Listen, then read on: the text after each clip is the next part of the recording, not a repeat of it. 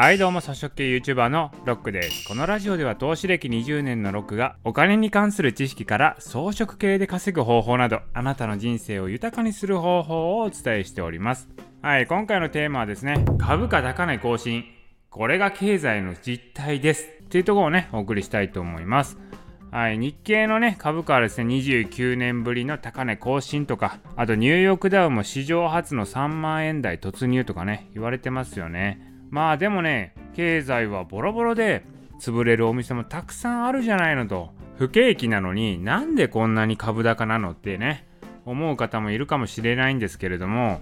実はですよ、不景気じゃないんですよ。これどういうことかというと、不景気じゃないのは特に上場企業なんですね。だから今厳しいって言ってるのは中小企業であったり、あと個人の店舗とかですね。まあ特にね、対面を中心している業態、これは厳しい状況になっています。逆にですよ、中小企業だとしてもオンラインを中心に営業しているところであれば結構好調だったりするんですよ。だから今ね、東証一部の上場企業、この会社の利益を全部足したとしても、まあ、昨年からですね、どれくらいね利益が減ってるかというと、だいたい にじゅうごパーセント ぐらいなんですよ。 にじゅうごパーセント ぐらいしか逆に減ってないんですね。だから赤字になってるわけでもなくてですね、利益が減っただけなんですよ。だから利益が出てるってことは、去年からは成長はしてるってことなんですよ。だから成長してるので、去年から株高になってもおかしくはないんですよね。でさらにですよ、今年の場合は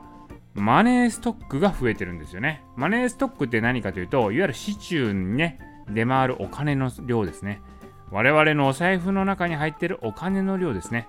これがどんどん増えてるわけなんですよ。マネーストック全体では、まあ、お金がですね、去年からだいたい じゅっパーセント ぐらい増えてるんですね。で個人の預金口座になると、トータルで今 じゅうごパーセント ぐらい増えてるんですよ。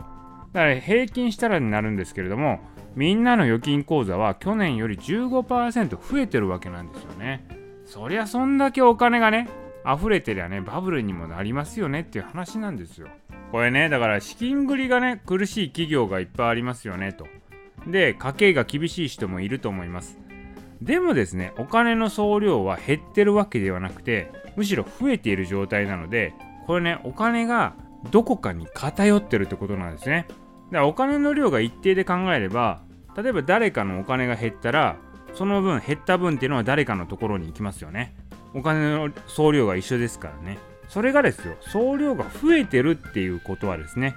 どこかのお金の厳しいところがある、減ってるところがあるんだったら、より多くもっと、ね、お金が増えてるところがあるってことなんですよね。それだけ格差が広がってるっていうことになるんだと思いますね。でね、まあその今のね株高っていうのが企業の収益とかお金の量で決まるんであれば、まあね、今の上場企業っていうのは利益はそこまで減ってない。いやむしろ利益出してるってことは成長してるわけなので、去年より株価上がって当然、さらにお金の量が増えてるということは、株高になっても何もおかしくないんですよね。だからおかしいのは何かというと、お金の総量がこれだけ増えているのに、富の偏りが生じてるということなんですよ。だからこういう現状を踏まえるとですね、だからお金がなくなっていくところにいるよりも、お金が流れてくる方にいなきゃいけないってことなんですよね。今の社会全体をね、現状をね、ちゃんとね、俯瞰してみて、どこにお金が流れているのかなっていうのを把握した上でね、